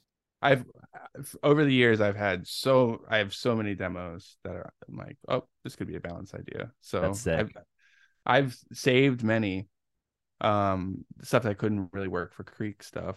Um Right. yeah, so I got stuff in the bank. Um Hell yeah, yeah, it'll probably happen one day. that'd be sick. I don't I don't know. I don't want to I don't want to speak too soon, but it'll probably happen. Yeah, let's not jinx it here. Yeah. Um, so light we made seemed to have kind of like a less welcoming release. Uh, at least with postcard coming out, I kind of remember people were bitching about the way the drums sounded and you know the change in tempo overall. But Mhm. it didn't take long after the record dropped for a lot of like the same complainers just to pretty like back the record basically. And you know, I think it's truly a phenomenal release. You know, just like the prior two albums, but it's kind of like in a world of its own. What exactly was your whole inspiration with the shift in sound on that one? Well, with things we think we're missing, I feel like we couldn't top it. Yeah. Uh we kind of went full maximal maximalist with that. Yeah. Like we went hard. So it's like we could either try to make something just as good, but I don't know if it'll be better. Um so we wanted to do something different. We were like really craving to do something different. Uh something with electronics in it. Uh something more in line with what we were listening to at the time. Um like Radiohead and stuff like that. So Yeah. Um we just wanted to try something different. Um cuz we just you know you're not going to fucking top the last one. So No chance. um yeah. We went too hard. There's nothing wrong with that, dude. Like, I mean, honestly, I know, but I feel like we put all of our eggs in a basket at that moment. In that moment, I felt like that. I'm like, well, shit, what else can we do? Yeah, I Um, feel, I so feel we just want to try something new, and uh, so we did. Like we made. um, and yeah, I remember it was like an underwhelming response at first. Um, at first, though, I mean, it definitely it picked up steam pretty much right off the bat. I thought, from what I saw. Yeah, I think the like the label like we when we were on Vagrant for that one, and uh, that was a really bad experience. Yeah. Um, so they they so this is what happened. They uh signed us, and then um this guy worked directly with us. Um, this guy Jeremy, and he was like all about it. Had all these plans for us, and then we released the record, and um, we just find out he doesn't work there anymore. Ooh. Yeah, he went to another company. Didn't even tell us nothing. So we're just like, well, what are we gonna do? Like, our main thing was promo. We're like, we need people, like, more people to hear this. We want to find new fans, and like, we want to like really promote this. Just branch it out. You know what they did, man? What they do? They just posted on their Instagram. That's all they did. They got us on a rock playlist too Are you kidding me? Spotify. That's all they did. They spent money on the record, and then that's that's literally all they did. So why why did you guys move out of like no sleep territory? Because we wanted to see what else was out there. Okay. Um, and No Sleep did so much more than Vagrant Right. did. Like, uh, Light We Made wasn't in any stores. Really? Yeah, but No Sleep had us at Urban Outfitters. Like we were on the shelves at Urban Outfitters. Yeah, dude, I remember that. That's crazy. Yeah, so No Sleep was like on the ball, and like I guess we get kind of didn't realize what we had at the time. Yeah. Um, and we just wanted to, you know, Vagrant put out so many records we love, and they were had the, this major label push and distribution, and you know they just fucking oiled us up, and then Right. completely abandoned us. So, um, so that was like another that sucked because like people, some people didn't like the record because it was different, and then that happened too. So I was like, well, fuck, and that kind of like I think that kind of helped with the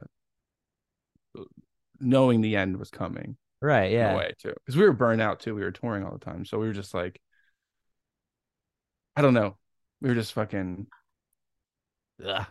Yeah, no, I feel that. I don't know. I love I love all three of the records, and I, I wouldn't lie to you. I think they're all great, and they're all like their own thing, you know, which is awesome, you know. thank you But yeah, I think I Light We Made was that. solid. It was. It seemed like the right way to go, honestly, and a good way to go out. yeah um we did like the slow heart ep after but that those were the same sessions Really? Oh, I- really? i wanted those songs on light we made and then jeremy Oh. from vagrant didn't he's like no those songs don't belong on my light we made i'm like Oh, I didn't realize that. But I'm like, Are you sure? And so we didn't do it. I, I think the record would have done a little better uh, if we had those three songs on there. I like. I think it's a really strong, three really strong songs. So I- I was listening to that yesterday. I have the seven inch. I got that on uh, oh record, yeah, hell yeah, record store day in, in Buffalo. you're you're a real one.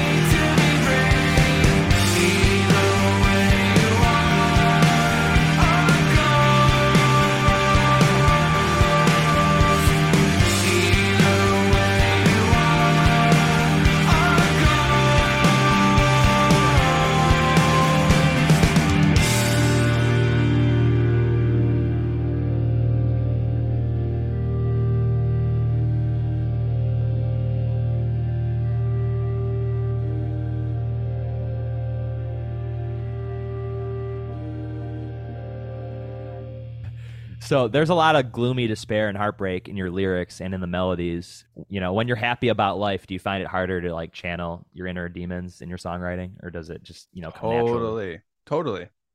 Yeah.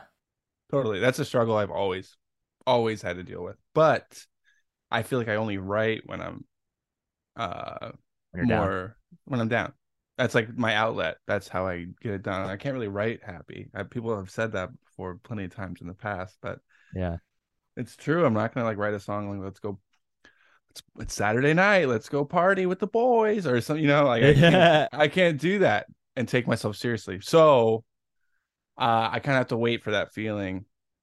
And uh it takes a while sometimes. And um yeah, but I just really enjoy uh, a sad song. No. Um, I love it. It's my favorite kind of song. You've So- mastered that. Thank you. It's like I know like it's probably a thing like oh sad boy John or something. um I've seen memes, but that's just I I don't know. I can't that's just how I write. Like I write when I'm dealing with something or like going through it. right. So um and that's what I'm drawn to in in lyrics. Like I like like happy music too, but Of course, but with what mine. you do, yeah. yeah. No, for sure. Writer's block is real, though. You know, or is that So- as as so Jer- Jeremy Bolm would say, to write content. Yeah, exactly. No, Yeah. you nailed it with that. And I know exactly what you're talking about. We talk about that all the time. Yep. Yeah. It is hard to write content. Mm-hmm. Those those So, are some yeah. crazy shows too. Were you there for that? The Touche shows. No, I was supposed to play them. Really? Oh, what happened? I got offered to play them, but I was out here. I'm out here recording. So Oh, so you've been out there for a minute then? Okay. yeah, I've been out here for like a month and a half. Oh, okay. I thought it was like a couple weeks. My bad. No, Um, so how exactly do you go about constructing your songs? Is it like lyrics first, or do you start riffing to you know scope out the initial ideas? it's never lyrics first. I wish it was. Right. Uh, damn it, I wish it was. It's uh no, it's always a melody first. Well, I'll have like a little guitar hook. Yeah. And then but it's always melody first and I will usually record a mumble track just with that melody that I like so I don't forget it Mhm. and then I write to that to make I make the lyrics fit. I make the, the sounds of the words the same kind of if it worked in the Yeah. first take. So I I it's always melody first because I think that's like what speaks to you in a song more than the lyrics. I think it's how it How it how it- sounds. yeah how it sounds. No, I think totally agree the- with that. That is the the most important thing. Um, that's what makes things catchy. You know. Exactly. Um, so it's always melody first with like a basic guitar ass part, but That's yeah, that's how I do it. Yeah, dude, voice memos in the phone is like saving grace. Oh my god, I was trying to clean mine out. It's uh, hard. A couple of weeks ago, no, it took me a whole flight from LA to Philly, and I didn't even get a quarter of the way through. yeah, I couldn't either, dude. I, I was right. I've been writing music too. Actually, we just started. We were demoing Oh, yeah. yesterday, yesterday a little bit, but I have like 119 memos just for one song. Yeah, I do the same thing as you. Like start over again. You're like, oh, nope, nope. yeah, Nope. and then you got to trim the fat, and there's like three that sound exactly the same. You're like, why didn't I just delete that? When you get when you get a really hot one, you have to name it immediately, or you're gonna it's gonna get lost in the new recordings or whatever. Now that's smart. I haven't done that yet. That's a good idea. That's what you gotta do. Like, I'll, I have so many in like in mind. like, this is good, or this is great, dude. Right. like that's the title of it. I, I even do one just for riffs. Like if I come up with like a weird riff, I just got to record it right away so I don't forget it. Oh yeah, oh yeah, Folder just very for that. important. Yeah. That's the best. That's my favorite tool on the iPhone is the voice memos. Yeah. And the notes. I love the notes section too. Yep, But they're right next to each other. I'm Right they're there. Very, very important to my well-being. Yeah. So long, Fruit Ninja. Yeah. um. So have you have you ever considered doing anything like stupid heavy? Like I feel like you could pull it off. Like I bet I bet you can bree. Can you bree? Can I? Can I what? Can you bree? What do you mean by that? Just like like the like the guttural like screams. Oh, see, I can see um, you doing that. I can see me like I kind of have a, the yell for it, but um, I honestly don't listen to that music, that kind of music that much. I Oh, don't yeah. listen to like a lot of heavy stuff. I listen to like a few hardcore bands. Like I mean like a few that I love, but um I don't I don't see myself doing something really heavy. It's just not something I really like listen to. Sorry if I like blindsided you. This is kind of like the silly part of the show. No, we're being silly. I'm I'm all about being silly. um, what are some of the craziest things you've seen on the road? I've seen I feel like I've seen tons of stuff, but like off the top of my head, I don't know. I don't know. We used to do crazy shit. We used to like be obsessed with fireworks, yeah, and uh, we would do those all over the country, and like spots you're not supposed to do them. But what did I see? I mean, I mean, I have a good one. I know you guys. I, I didn't even know about this until today, but I was reading that you guys. I don't know if you flew off a cliff, but you you dropped seventy feet off a cliff or something. oh yeah, that little thing, That's scary as hell. dude. It's so scary. Um, yeah. So that was the wildest thing that's ever happened to us. hmm we're lucky to be alive. Um, yeah, Mhm. we were coming home from we were going to the hotel from a Cleveland show on a Title Fight tour. It was pouring rain. Yeah. Um, Bailey was driving. Um, like the lanes shifted because the construction zone, so there's this groove, groove in the road that like your tire would like follow, hmm like if we had slipped into it. So that happened. Then we lost control, and we're on the highway in Ohio. And there is a guardrail along the road. There's like two, but there's a middle space with no guardrail. So we skirt, we skirt. Skirt. Yeah, we did that. Lost complete control. Van and trailer. yeah. We're flying on the highway. We're going like highway speed. Go right through that center with no um r- railing. Just hauling ass. fly off this like huge hill. So we're like airborne for a while. Like the, the it was like a hill that like dipped really quickly. Oh no. So we are airborne, like literally flying, and we were counting merch money at the time too. So there's just all of this money Dude, and that's actually our kinda funny. bodies just flying through the air. There's money everywhere. and then yeah, we landed on our side. Yeah. I landed on the ground. I landed in the grass because our window broke on the side, like of a 15 passenger van or something. yeah. So I landed on the grass, like right in that little sliver where the window broke and like it was grass. And um Jesus. yeah, dude. Um really scary. I I remember Dave, our tour manager, was like hanging upside down from his seatbelt. Um yeah, it was nuts. Um but we survived and it's very very lucky. That's Um scary. yeah, it was. Um Did anybody break anything? yeah, Dave, our tour manager, broke his back. Big deal. And then um we all were pretty banged up, like um Just cut up in a little bit. Yeah. yeah, fingers, noses, and shit Ugh. was, was all fucked up. We were all sore for days.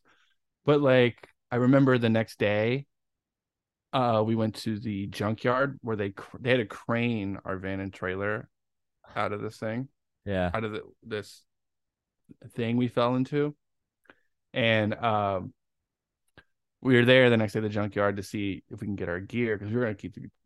We took like two shows off, but we were gonna meet up with the tour. We were gonna buy. We had to buy a new van because that was totaled. Right. And then um so we're like going through the trailer, like to get our gear.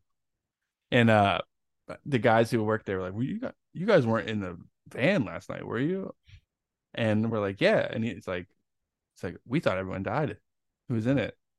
I'm like, Wow. no, we're all we're all here. And they couldn't believe that we were all alive. That's So crazy. that was crazy. Yeah. That was wild.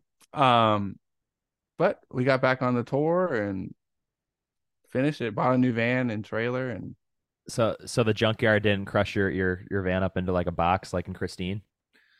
no, That's sick. no, no, no, no. Maybe, maybe after we were got all our shit out of it. Yeah, that's good. But yeah, that was insane. And like when we crashed, we had to go all the way back up this really steep hill and it's pouring rain. oh man. But we're like grabbing our luggage and we're like we keep like getting halfway up the hill, sliding all the way back down. Get to Yeah. the top, sliding all the way back down. So it was just a nightmare. Holy But- shit. We're alive, and that's the most important thing. That's all that, that- matters. But that was a pretty crazy time on tour. We would never have had creeks if you died in that creek. Yeah, exactly. Yeah, exactly. Exactly. Um, the same thing actually happened to my mom. So, in like the 70s, she flew off a cliff and like broke her neck and had to have one of those like like remember like back in like the like the olden days when they had like the big metal braces for like the neck Yeah, brace. yeah. Yeah, she had to have that and had like screws in her head and stuff. And like, yeah, my she, if she died, I would never be here. So crazy. Weird to think about. Thank, thank God. yeah, thank, Thank God, she's Patty. okay. Yeah, for real. Long live Patty. Um, so what's your best what's your best advice for kids out there that want to do music profess- professionally? Um, don't look at it as professionally. Just play and play every For show sure. you can, and then you'll become a professional. But have fun is the main thing. Like focus on the fun of it and Right. play as much as you can. Get a local following. Um, and then start touring mm-hmm. when you can. But just keep it fun. That's really what it's all about because you're gonna look back on those days and be like, "Damn, those are the best times of my life." You know. Right, definitely. An eagle song spoke right to me.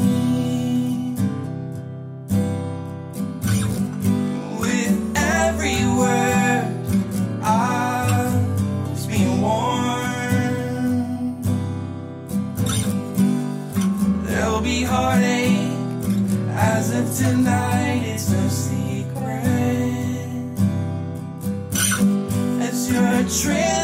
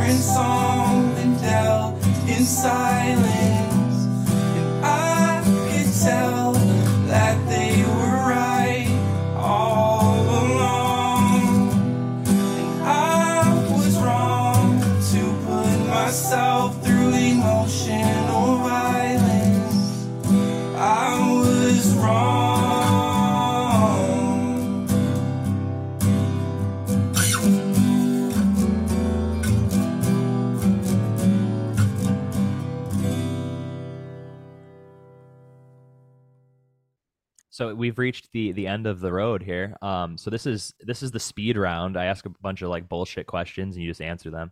So what's your what's your favorite Relient K song? Oh, less is more. Nice. Grape jelly. No, no, no, no, no, no, no, no. Jefferson, Jefferson Airplane. Sorry. Okay, Jefferson Airplane. Perfect. Grape jelly or strawberry jelly? Great. Hell yeah. Uh, best restaurant in LA. I, I, there's a secret hitter, uh, Meat Corazon, really Okay. good Mexican food. I've heard of that one. I think. What's uh best Philly restaurant? Uh, Suraya. What's that real? Wait, what's that really good pizza place in Philly that I hit? It was uh, was it John's? What's The the one that was like? There's a lot. Oh, maybe it was Angelo's, Angelo's is a hot like one of the best. Yeah, Yeah. I almost stole a pizza from there in June by accident. I like. Is that the one where you have to like order an entire pie and they like tell you to come back, like after you Yeah. order it? Yeah. Yeah. So I went back for it like 30 minutes later, and they just like handed it to me, and they were like, "Oh, have a good day," and I'm like, "Okay, cool." And I go to the car, and I'm like, "Damn, I didn't even pay for that. Whoops." so I had to go back, but they had- they had my number, and the girl was like frantically calling me. She's like, "Where are you?" And I'm like, "I'm walking right towards you. I'm right here." it's scary, but um, I'm glad you didn't steal. No, I'm just kidding. Like, Nah, I'm- make I don't pay do for that. it right away. right. It's like why why didn't I just pay like from the jump? Like, Yeah. come on. Uh, what's something you hate more than pickles? Snakes. Hell yeah! I know you hate you hate pickles and yogurt, right? Uh, I can do a little bit of yogurt, but I can't touch pickles. Right. What's your favorite Creek song? Glue. You did say glue. I th- I think it's glue. Yeah. Yeah. Favorite balance song? Oh, bro. Loam. Okay, cool. Just listening to that actually. Um, what's the scariest movie you've ever seen? Does The Exorcist count when you're in third grade? Sure. In third grade, in third grade, it messed me up. But the actual scariest movie I've ever seen, Yeah, what fucks you up to this day? Candyman, first like the original. That's a good one though. Mhm. For me, it's like it's like Carrie and Pet Sematary. For some reason, those movies mess me up. They're scary. They're scary. Right? You see Hereditary? Love it. That's That one too. That's that's that's up there. Yeah, that real stuff. That's one of my like favorite movies. Period. it's so good. Yeah. I can't wait for the new one. The uh, Beau is Afraid that comes out in I'm April. so psyched for it. I cannot Ooh. wait. Cannot wait. Um, all right, let's see here. Have you ever gotten absolutely annihilated in a mosh pit? Yeah. Uh, where? Uh, in Quakertown, Pennsylvania, I was. It's the last time I moshed. Uh, I was moshing for a hardcore band, and someone like did a whip around with their fist. Oh Like, They were like two stepping, and they like did one of these really quick. Hit me right in the neck. Adam's the Adam's apple. My Adam's apple went in and like clicked and Oh, popped back out, and I was like, I I sing with this. Like I can't be doing this. holy shit! Yeah, I don't want like fuck up my vocal cords. So I was I haven't done it since. You said that was Quakerstown. Is that why the song's called Quake? Quakertown? No, no, no. Oh, uh, that would have checked out. good question. Good question though. um, have you ever gotten hurt while performing? Yeah, I bled fingers and stuff. No, bunch. that's not too bad. That's not too bad. But oh yeah, and getting hit in the face with a microphone from like stage divers. That happened a lot. So I have like some chipped teeth from that and stuff too. You chipped your teeth. Yeah, from like people crowd surfing or something and like hey, they hit the mic and it hits your face. That That's kind of not thing. good. That yeah, the dude from Transit said that when I had him on. Said the same thing. He was like, people are always bouncing around. Yeah. Um, let's see here. What is a dessert you love? S'mores. Something you got detention for in high school. Um I was on the morning announcement, so uh I got attention for that. I don't know. Uh, okay, nothing. Nothing like, oh, the ten- oh, attention, the detention. oh yeah, not Oh. attention, detention. Oh, I was skipping school like it was nobody's business. So that, Ooh, yeah, that boy. that was bad. What's the weirdest venue you ever played? God's butt in Birmingham, Alabama. That's the greatest name. You know, we had we had a weird one. We had the funeral home in Buffalo. I I never actually went, but that's kind of a weird one. It's literally a funeral home. That's weird. I, we played a thrift thrift store, a thrift clothing store with um fireworks. That was weird. In Polar Bear Club. That was weird. Did you ever fuck up a Denny's? Oh yeah. You see those videos, of those like metalcore kids. What the fuck is up, Denny's? That's so great. It's my it's one of my favorites. What's a special trick you can do? I'm really good at fingerboarding. Uh special trick though. Yeah, I, I I think fingerboarding is my secret skill. I don't Oh, know. That's pretty sick. Um, what's a hobby you have that might like people might not know? Um a hobby. I don't know. Um really good at hacky sack, but I don't tell anybody that. And I just did. So That's dope. I'm really bad at that. I can get like it maybe five times up, but then I, I fail every time. Uh, let's see here. What's something that made you laugh until you cried? so many things. recently my friend Matt and I were on a walk and uh there was like a shelf by the like the it was like supposed to be trash but it was in the middle of uh the sidewalk kind of but i saw it. I thought he saw it too but we're walking by a, a bar we hadn't seen before and he goes oh nice little cocktail spot and then immediately hit the shelf and tripped and fell over it. That was the last time i laughed until i cried. That's crazy. I love that. he ate shit. It was so funny.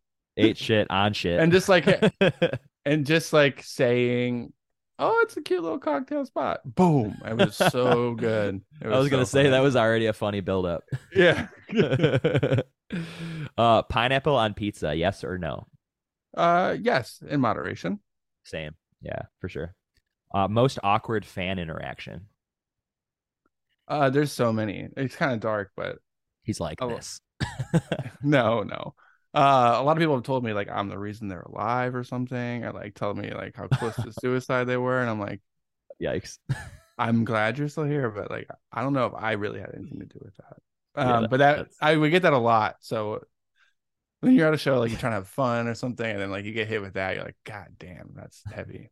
But I don't mean to like dismiss it, but also like that's awkward. So it is weird. Yeah. Yeah, that's a dude- weird one. I had Matt from Set Your Goals on last, and he had a funny one. He was like, these two girls would like bring him candy every sing- every single time they would see their shows, and like Mhm. every every time they would come, they would bring more candy than the time before, Oh my god, and that's they were just cool, really though. pushy. Yeah. really pushy. Yeah, that's funny. Um, let's see here. What are you most proud of? Um, I guess, I guess the stuff I did with balance, like just being able to like, I never thought I would ever be a. I always wanted to be a touring like a touring band, and like, I always wanted to do that, and the fact that we did it, and kind of kind of successfully was is cool, very cool. Yeah, that I mean that was just really fun. So I'm proud of that. It was a lot of hard work, and Paid I off. just uh, I can't believe it happened. Right. Yeah. What's your biggest regret?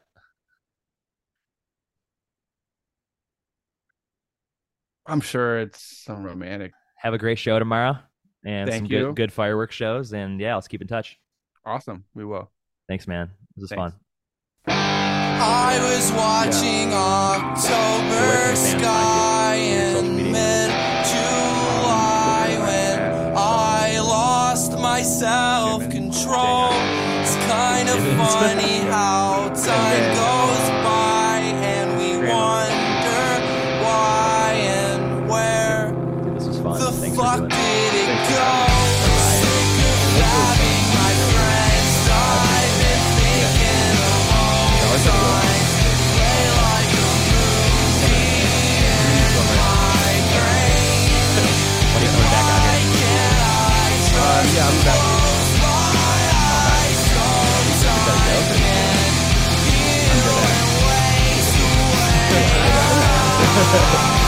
Oh yeah.